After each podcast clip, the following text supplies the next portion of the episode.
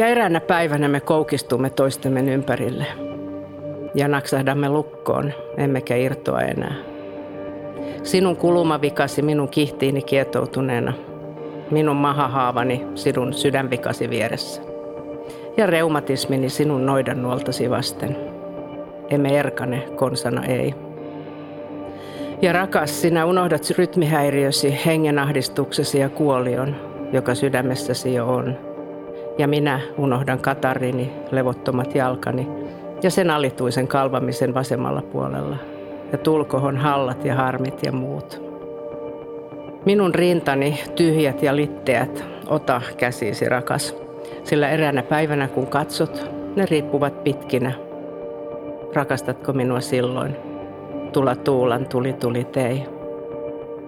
Herra, opeta meitä hyväksymään vanhojen rakkaus, nuorten rakkaus, keski-ikäisten ihmisten rakkaus, rumien rakkaus, lihavien rakkaus, köyhien rakkaus, huonosti puettujen rakkaus ja yksinäisten rakkaus.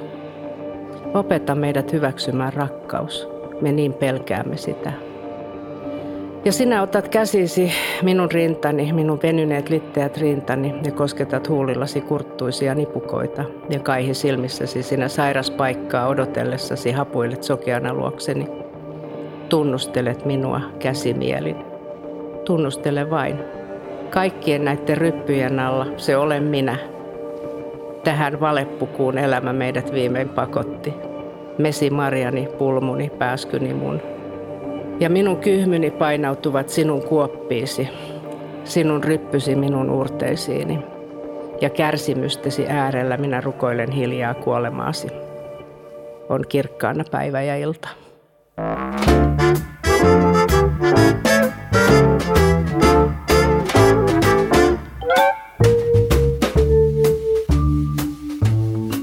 Tämän aika vaikuttavan runon myötä me onnittelemme juuri 95 vuotta täyttänyttä kirjailijaa Eeva Kilpeä, joka yhä edelleen kirjoittaa. Ja tämähän on Kustannus Oy Duodeckimin julkaisema Mieletöntä Anja Snellman podcast ja minä olen kirjailija ja terapeutti Anja Snellman, joka on sitä mieltä, että me keskustellaan vieläkin aivan liian vähän ikääntyvien ihmisten elämän toiveista ja todellisuudesta. Siksi minulla on tänään ilo kutsua vieraakseni Jyväskylän yliopiston gerontologia ja kansanterveyden professorin Taina Rantasen. Tervetuloa Taina. Kiitos kutsusta. Ja me puhutaan sun päätoimittamastasi 77 kirjoittajan muhkeasta ja erittäin tervetulleesta päivitetystä teoksesta Gerontologia. Eikö niin, että ensimmäinen painos tästä teoksesta ilmestyi 2003 vai missä? Joo, se oli Joo. juuri näin, että ensimmäinen painos ilmestyi siis 20 vuotta sitten ja, ja tota, siinä oli päätoimittaja hiljattain edesmennyt professori Eino Heikkinen ja mä olin toinen toimittaja. Ja sitten siitä on uudistettu vuosien varrella aina jonkun verran, mutta periaatteessa nyt tätä edeltävä painos oli kuitenkin sellainen, joka oli vaan nauttinut sellaisista pienistä freesauksista. Mutta nyt tieto on lisääntynyt ja ajat on muuttunut niin, että me päätettiin kerta kaikkiaan uudistaa koko kirja. Me uudistettiin sitä sisällöllisesti ja rakenteelta myöskin. Ja jotenkin se tuntuukin, että se tähän kohtaan, tähän aikaan osuu tämä päivitys todella hyvin, koska meidän käsitykset ja keskustelut vanhuudesta ja ikääntymisestä noin ylipäänsä on jotenkin sillä tavalla ajassa. Joo, Mennään ihan aluksi sun ammatilliselle juurillesi. Et muistatko, mikä sut on alun perin saanut kiinnostumaan ikääntymisestä tai tästä aihealueesta? Et mistä sä tulet? Joo, tota, äh, mähän olen koulutukseltani liikuntatieteiden tohtori ja tota, nuorena olin kovasti kiinnostunut liikunnasta ja urheiluharrastamisesta. Mulla oli semmoinen epätavallinen urheiluharrastus. Mä harrastin kuulan työntöä jonkun verran myös keihäheittoa. Ja tota, niin mä kiinnostuin sitten voimaharjoittelusta ja 70-luvullahan, 80-luvullakin, 70-luvulla etenkin kuntosaleissa ei ollut ketään muita naisia. Mutta joka tapauksessa sitten se sai mut miettimään, miettimään niin siis tämmöisiä asioita, kuten toimintakykyä ja suorituskykyä. Ja sitten kun mä opiskelin pitemmälle, mä rupesin miettimään, että missä kohtaa tällä suorituskuvilla on todella väliä. Ja silloin mä tulin siihen tulokseen, hieman kuin nyt tässä oikeastaan, että vanhuudessa. Ja että vanhuudessa niin kun asiat saattavat muuttua kriittisiksi ja silloinhan se oli niin kuin, tuntui myöskin, että se koskettaa suuria, suurta joukkoa ihmisistä ja että se on sillä tavalla niin kuin kiinnostava asia tutkia. Se, se oli se, kuinka mä pääsin. Sitten totta kai niin kuin mun ympäristössä oli ihmisiä, jotka ää, opettivat sitä alaa ja kiinnostus ja sitten erilaisiin jotenkin kummallisiin sattumuksiin ja mahdollisuuksiin tarttuminen on okay. sitten niin vienyt mut tähän. Eli sattumukset mukana niin, siellä. Niin, joo, totta kai. Niin kuin, niin, kuin niin monasti. Tuota, kun sanoit tuosta, tuli mieleen, että 70, no ehkä vielä 80-luvulla kuntosaleilla, että ei nähnyt hirveän paljon naisia. Mm. No ehkä 80-luvulla alkoi vähän näkyä. Entä ikääntyneitä ihmisiä? Nythän ei ole mitenkään ihmeellistä nähdä voimanosta, voimanostamista tai jotain muuta. Joo, ei todella ole nykyään. Siis ää, ei todellakaan ikääntyneitä ihmisiä eikä etenkään naisia. Ei nuoria eikä vanhoja siihen aikaan. Että tota, me 90-luvun taitteessa ruvettiin tekemään ensimmäisiä semmoisia voimaharjoitteluun liittyviä tutkimuksia itse. Tehtiin siis vanhainkodissa ja, ja silloin julkaistiinkin semmoisia paljon huomiota saavuttaneita tutkimuksia, joissa tota, kävi ilmi, että yli 90-vuotiaiden ihmisten lihasvoima parani huomattavasti, kun he treenasivat niin kuin maksimivoimaharjoittelua kuntosalissa ja, ja että, he, että se ei ollut vaarallista heille millään muotoa. Ja, ja, ja siitä se niin kuin sitten tavallaan on lähtenyt ja silloin rupesi tulemaan kuntosaleja. Mutta kyllä kai se oli hyvin outo ajatus. Jotenkin se on edelleenkin vähän outo ajatus. Musta tuntuu, että aina joskus heinäkuussa, kun uutisia on vähän, niin tulee joku niin tämmöinen uutiskevennys vanhusten kuntosalista. Siis edelleenkin se on tällainen niin, asia. Se on kevennys, joo paljonhan on siis no, se senioriliikuntaa tai seniorivoimanostoja mm. ja tämmöistä, että näkee, että tämä nyt on, että se vanhuudesta ei ehkä ajatella samalla tavalla tai ikääntyneistä ihmisistä, että se on se, se hauraus, vaan se, että voima ehkä tätä, jos miettii, että millä tavalla niin kuin asenteet on muuttunut. Ja, ja ihan se mua kiinnostaa nyt, kun te olette 20 vuodessa tämän kirjan päivittänyt, niin, niin toki paitsi niin kuin ajat, ajatus ikääntymisestä, niin miten sä sanoisit, että miten tämä vanhenemisen tutkimus on muuttunut, kun sehän on muuttunut siis pari vuosikymmenen aikana? On, on muuttunut paljon. Tota, semmoinen perinteinen vanh, vanhenemisten tutkimushan oli siis sitä, että tota, vanhuus nähtiin tämmöisenä jatkuvana kaikkien asioiden ja terveyden ja sosiaalisen elämän huononemisen aikana – ja tota, siitähän nyt seurasi sitten se, että kun tehtiin vanhenemista käsitteleviä tutkimuksia, niin mitattiin tämmöisiä asioita, jotka huononee. Ja tutkimus on aina sellaista, että tutkijahan löytää niitä asioita, joita hän on havainnoinut ja joita hän on mitannut tai joita hän etsii siitä aineistostaan. Ja tämä vahvistuu ja vahvistuu vaan tämä käsitys. Muutamia vuosia sitten, tai oikeastaan jo aika kauan aikaa sitten, mutta nyt noussut enemmän esiin tämmöinen niin positiivisen gerontologian ajatus, jossa ajatellaan, että vanhuutta pidetään siis normaalina elämänvaiheena, joka on niin kuin luonnollinen osa elämää ja johon liittyy siis myönteisiä asioita. Ja sitten kun me tehdään iso tutkimus, jossa me tutkitaan vaikka sosiaalista vuorovaikutusta, niin kuin se aikaisemmin on ollut sellaista, että kysytään ihmisiltä, että kärsitkö yksinäisyydestä, niin äh, tähän nykyiseen ajatusmaailmaan ehkä liittyy enemmän se, että kysyttäisiin, että oletko auttanut muita tai mitä olet tehnyt ylläpitääksesi ihmissuhteita tai, tai oletko pyrkinyt tutustumaan uusiin ihmisiin. Eli nähdään niin kuin ihminen toimijana eikä tämmöisenä niin kuin uhrina edes vanhuudessa. Ja enkä mä halua tällä niin kuin vähätellä sitä, että meillä on tietenkin ne elämän kaksi viimeistä vuotta, jotka on kovastikin usein sellaisia, jolloin ihminen tarvitsee ulkopuolista tukea ja apua ja se oma toimijuus ei enää välttämättä riitä, mutta tota, sitä ennen on monia hyviä vuosia. Tämä positiivinen gerontologia-käsite oli on minusta niin kuin ilahduttavimpia asioita tästä, minkä mä otin heti reppuun. Niin tulee tietysti mieleen, että positiivinen psykologia ja kaikki tavallaan kun käännetään niin. asiat, että lähdetään sieltä toisesta kautta kysymään ja tutkimaan. Mutta sitten kuitenkin sanotaanko, että näihin saakka tai aika, aika pitkälle niin kuin meidän käsitykset vanhuudesta on tietysti rakentunut niin kuin kulttuurisissa ja yhteiskunnallisissa järjestelmissä ja niin kuin eri tavalla eri kulttuureissa on semmoisia niin rituaaleja tai initiaatioita, jolloin siirrytään ikään kuin, tämäkin on kiva käsite, ehkä kypsä keski-ikä, kypsästä keski sitten siihen niin kuin vanhuuteen, miten me ikinä se määritelläänkään.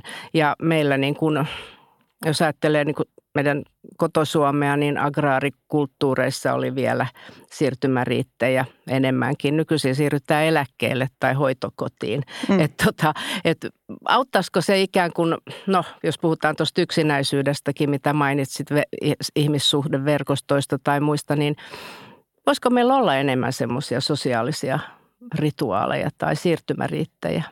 Kyllä ilman muuta ja siis ää, se, mitä mä itse mietin, että ihmisillä pitäisi olla enemmän sosiaalisia rooleja. Et, et mä ajattelen tästä vanhuudesta sillä lailla, että se harhaluulo, joka meillä on tällä hetkellä on, kun elämä pitenee, niin ihmiset ajattelee, että vanhuus pitenee. Kun jotenkin se, me ollaan asetettu se vanhuuden alku tiettyyn pisteeseen, esimerkiksi juuri siihen eläkkeelle jäämiseen, ja sen jälkeen kuitenkin ihmiset elävät 30 vuotta suunnilleen. Ja sitten ajatellaan, että se kaikki on sitä vanhuuden, vanhuuden aikaa, mutta siis se tosiasiassa ei taida olla niin, että mä tiedän, että 70-vuotiaat ei kyllä koe itseensä vanhaksi, ei millään muotoa, ja, ja että he haluaisivat sosiaalisia rooleja. Monet heistä itse asiassa haluaisi käydä töissä. Ei ehkä ihan siihen entiseen tyyliin täyttä työviikkoa, mutta ehkä jotain muuta työtä tai ehkä vähän vähemmän. Ja monet heistä on itse asiassa tosi tärkeissä positioissa erilaisissa järjestöissä. He kantaa vastuuta. Vanhuus kuitenkin on siis se elämän niin kuin lopun vaihe, mutta se ei ala siitä perinteisestä eläkeiästä, vaan vanhuus alkaa suunnilleen kymmenen vuotta ennen kuolemaa – että ei ihminen sen kauempaa vanha ole.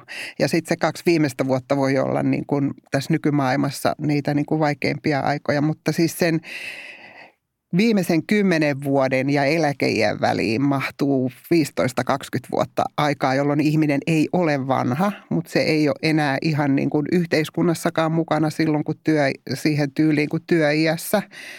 Ja mä oon niin kuin ehdottanut nyt paremman puutteessa, että sitä ikää voisi kutsua myöhäiskeski Mutta se on joka tapauksessa viime vuosikymmeninä syntynyt uusi elämänvaihe, josta me ei niin oikein tiedetä mitään. Se on mun mielestä hyvin vallankumouksellista. Se on melkein yhtä vallankumouksellista kuin se, että joskus 50-luvun jälkeen syntyi nuoruus elämänvaiheena. Toi on todella hyvä. Ja nyt sä mainitsit itse tuon toisen, toisen termin tästä, tämä myö, myöhäiskeski-ikä. Toisaalta kun me ajatellaan, niin esimerkiksi pandemiahan vaikutti monella pandemia-aika, jolloin sitten ikään kuin vanhat tai vanhukset joutu tavallaan eristetyiksi ainakin hoitokoteihin tai muihin. Ja monet liit, kuvitteli sen, että se oli semmoinen niin vaihe, jolloin tämä niin kuin harmaantuva Suomi eriytettiin sitten kaikista muista, että se oli aika muista niin kuin – ä, aika ahdistavaa aikaa monille mm. vanhoille ihmisille. Ja sitten toisaalta mediassa me luetaan niin kuin vaikkapa harmaantuvasta Japanista semmoisena uhkakuvana, että mm. tota, että joku väestö vanhenee, niin, niin siihen liittyy paljon ongelmia. Sitten tietysti me liitetään se niin kuin työperäiseen maahanmuuttoon ja, ja mm. kaikkeen muuhun tämmöiseen. Ja on yritetty, on ollut kai eläkeläispuolueen yrityksiä ja jotain vanhusten puolueita – Luuletko sä, että tämä jonkinlainen vallankumouksellinen ajattelu, mistä sä äsken puhuit, niin voisiko se niin kuin voisiko nyt olla semmoinen aika, että se leimahtaisi jotenkin, että me käsitettäisiin se, että mä nyt katson, että mitä tuossa kirjassa oli, että ihmiset elävät vuosivuodelta pitempään, eli odotettavissa oleva, oleva elinikä pitenee pari-kolme kuukautta joka vuosi. Joo. Se on aika hurja ajatus. Kyllä.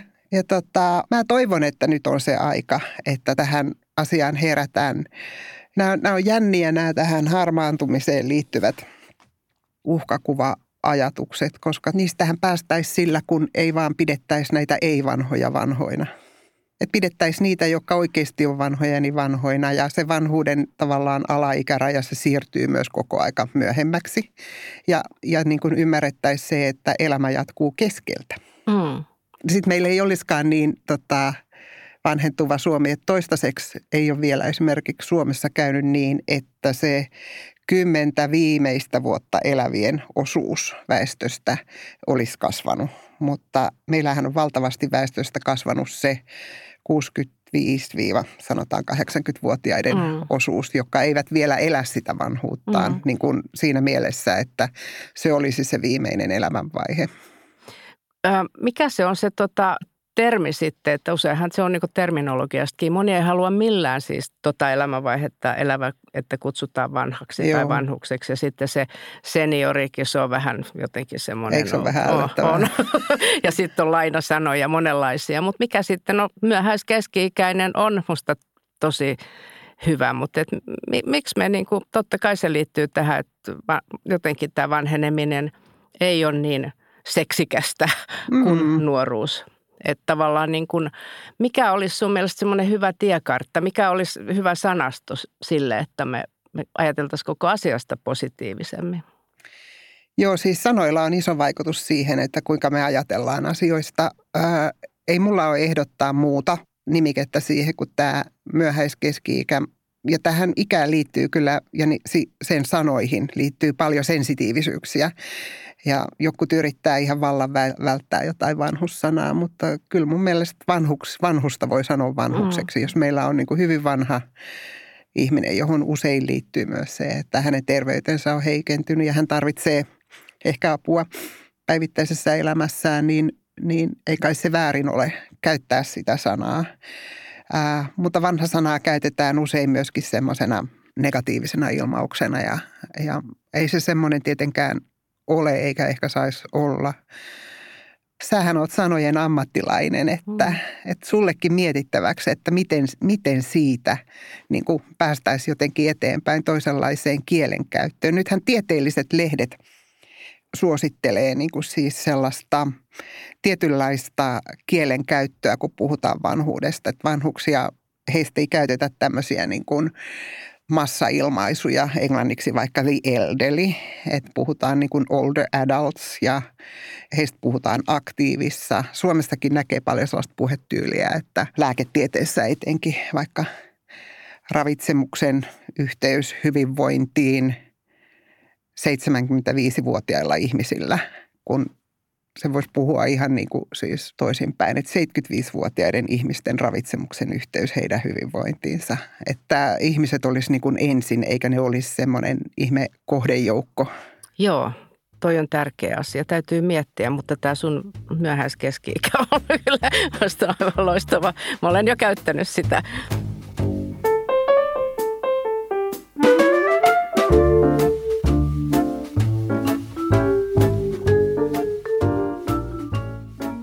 Sitten kun sä puhuit tuosta, että tavallaan vielä, no ei meidän tarvitse ajatella, kun meidän tasavallan presidenttiä tai, tai sitten tota, on Katriina Kuusi, josta hiljattain oli hieno haastattelu. Hän on 80 psykiatri, toimii vielä ammatissa.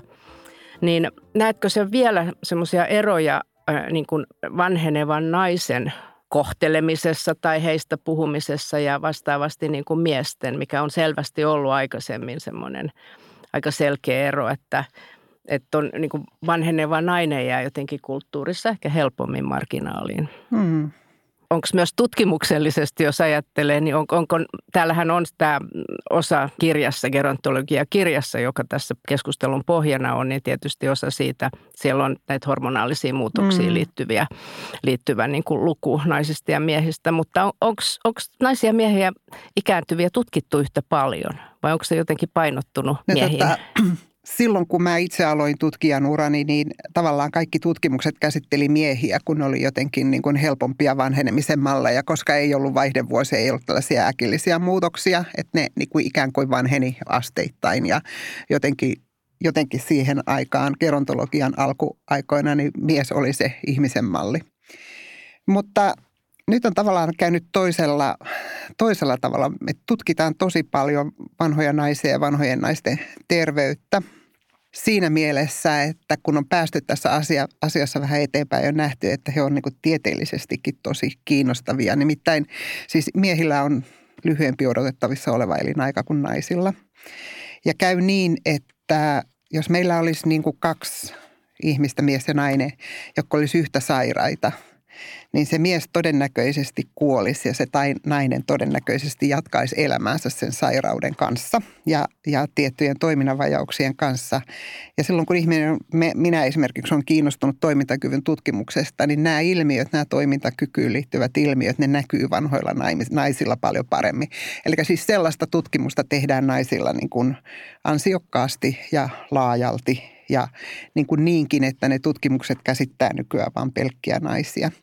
Mutta mitä tulee niin kuin siis tuommoiseen ikään kuin sosiaaliseen näkyvyyteen, niin, niin tota, mä luulen, että ne ikääntyvät naisetkin on nyt nousemassa niin kuin sankoin joukoin ja, ja eivät siis ole suostumassa sellaiseen niin kuin syrjään vetäytyvään rooliin tai sellaiseen vähäiseen rooliin, että – tietenkin siis, kun on tottunut, ehkä raivannut itselleen uran ja yhteiskunnallista arvostusta ja asemaa ja muuta, niin eikä se nyt karise sitten niiden vuosien myötä kuitenkaan ihmisistä siis sellainen arvovalta ja nähdyksi tuleminen.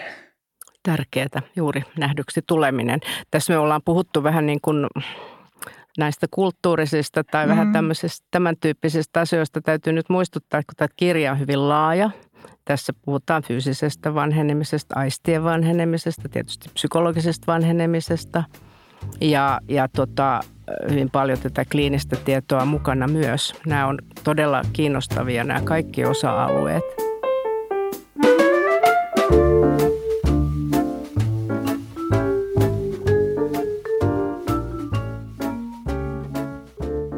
Nyt hypätäänkin siihen kysymykseen, joka meillä tässä podcastissa aina kaikilta vierailta kysytään, että jos joku fiktio voisi kertoa tästä sun aiheesta tavalla, joka ei ole tietokirjalle mahdollista, niin, niin mikä kirja, satu, elokuva, levy, mikä tahansa taideteos, niin mikä, mikä voisi käsitellä tätä aihepiiriä sun mm. mielestä niin fiktion kautta?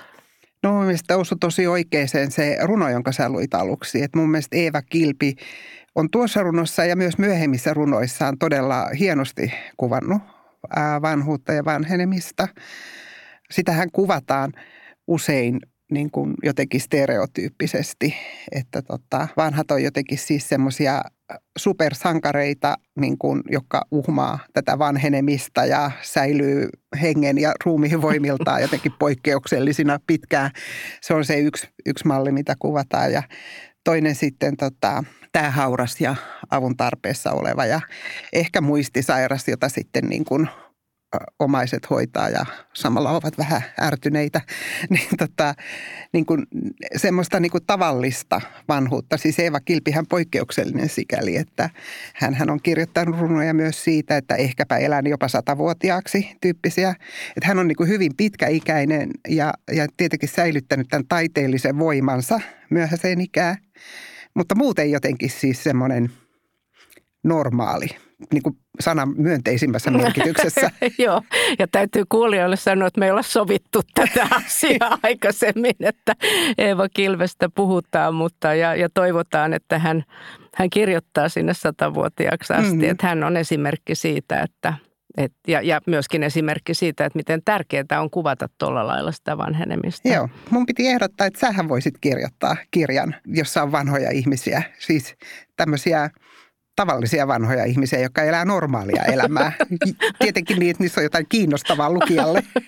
niin, tietysti jos ajattelee kiitos ehdotuksesta, laitan korvan taakse, että joo, toi on tärkeä pointti, mitä sanot, että ikään kuin tavallisuus, tavallinen vanhe, vanhuus, tavallinen vanheneminen, vaikkapa niin kuin parisuhteet, iäkkäiden parisuhteet, niin mm. eipä niistä hirveästi ole kirjoitettu. Ei.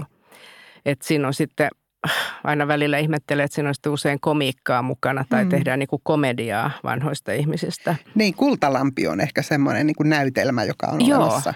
Joo, Joo, ja oli elokuvanakin, Joo. tuli sitten sen jälkeen. Joo, se on totta. Mutta nyt siirrytään sitten ystäväkirjaan. Tämä on toinen meidän podcastin semmoinen vaki-osio. Ja tulee muutama hiukka henkilökohtaisempi kysymys. Oletko valmis Taina? Joo.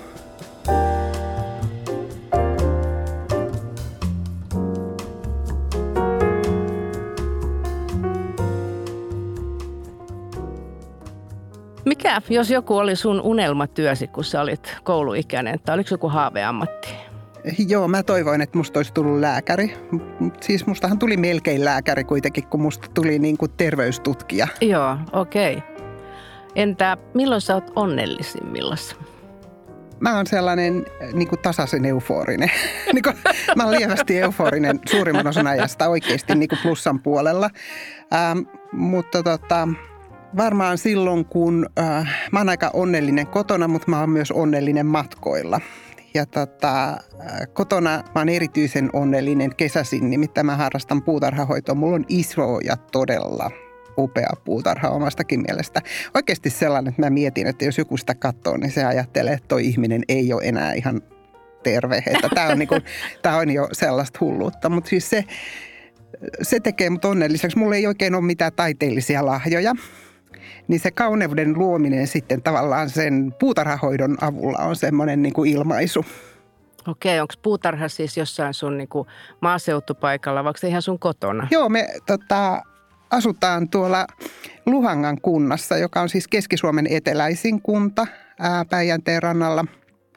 Meillä on vanha kansakoulu, joka me ollaan kunnostettu ja sitten mulla on semmoinen noin hehtaarin suuruinen tontti, jonka mä oon siis oikeasti istuttanut täyteen kukkia ja kukkivia pensaita. Okei. Jotenkin se liittyy myös tähän aiheeseen, että eikö se kiinalaiset vai ketkä sanoo, että se puutarhan hoitaminen, sehän on se ainoa, mikä merkitsee elämässä. Niin, tai, tai, tai sitten se voi liittyä ikääntymiseenkin vähän, että mm. eikö se ole joku viisaus, että nainen on joko niin rakastaja tai maanviljelijä. Mä oon ehkä jo tässä maanviljelijävaiheessa kevyesti. Okei, okay. uusi sanonta, hyvä. Mikä on paras saamasi neuvo, jos nyt tulee semmoinen neuvo mieleen? Semmoinen neuvo, jota mä noudatan tarkasti – on, on tota mun entisen professorini neuvo, joka oli se, että mieti mitä haluat heinäkuussa tehdä. Haluatko olla Suomessa vai haluatko matkustella kongresseissa?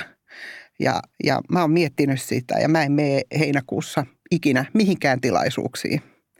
Että mä oon silloin siellä mun... Puutarhassa mm. ilmeisesti. Okei. Okay. Kehen historialliseen henkilöön sä olisit halunnut tutustua? No mä en oikein tiedä, osaako mä sanoa yhtä, mutta tavallaan niin kuin... Saa olla useampiakin. Joo, tavallaan niin kuin mua kiinnostaa sellaiset ihmiset, jotka on nähnyt sellaista, mitä vielä ei ole. Et, et mistä he on, niin kuin, mistä he on niin kuin kuvitellut sen uuden asian. Ja siis tällaisia on niin kuin tutkijoita ja tietenkin siis varmaan yhteiskunnallisia vaikuttajia, jotka on tavallaan avannut uusia visioita ja uusia maailmoita, uusia löytöjä, niin semmoiset, sanotaan nyt Pasteur ja Marie Curie, sitten näitä vallankumouksellisia ihmisiä, poliittisia vaikuttajia, niin niitä voisi tietenkin mainita kanssa. Mm. Mm. No Pasteur ja Curie, niin tota, mm. heidän kanssa voisit varmaan istua juomassa kupin kahvia saman pöydän ääressä. Sitten lopuksi, onko sulla motto? Mottoa? Jos sulla on joku motto tai useampia, että mikä olisi se sun motto? No tota, mulla, on, mulla on tavallaan kaksi ristiriitaista mottoa. Että mä oon sitä mieltä, että on tärkeä edetä. Ehkä se on mun tärkein motto. Mutta sitten mä oon niinku, mähän kirjoitan tietenkin myös työkseni. Niin sitten mulla on myös se motto, että huonoa tekstiä voi aina korjata ja sillä lailla se tulee paremmaksi ja muutoin se ei paremmaksi tulekaan. Okei, hyviä mottoja. Ja kaiken kaikkiaan kiitos Taina Rantanen, että sä olit mun vieraana tänään tässä podcastissa. Kiitos kutsusta.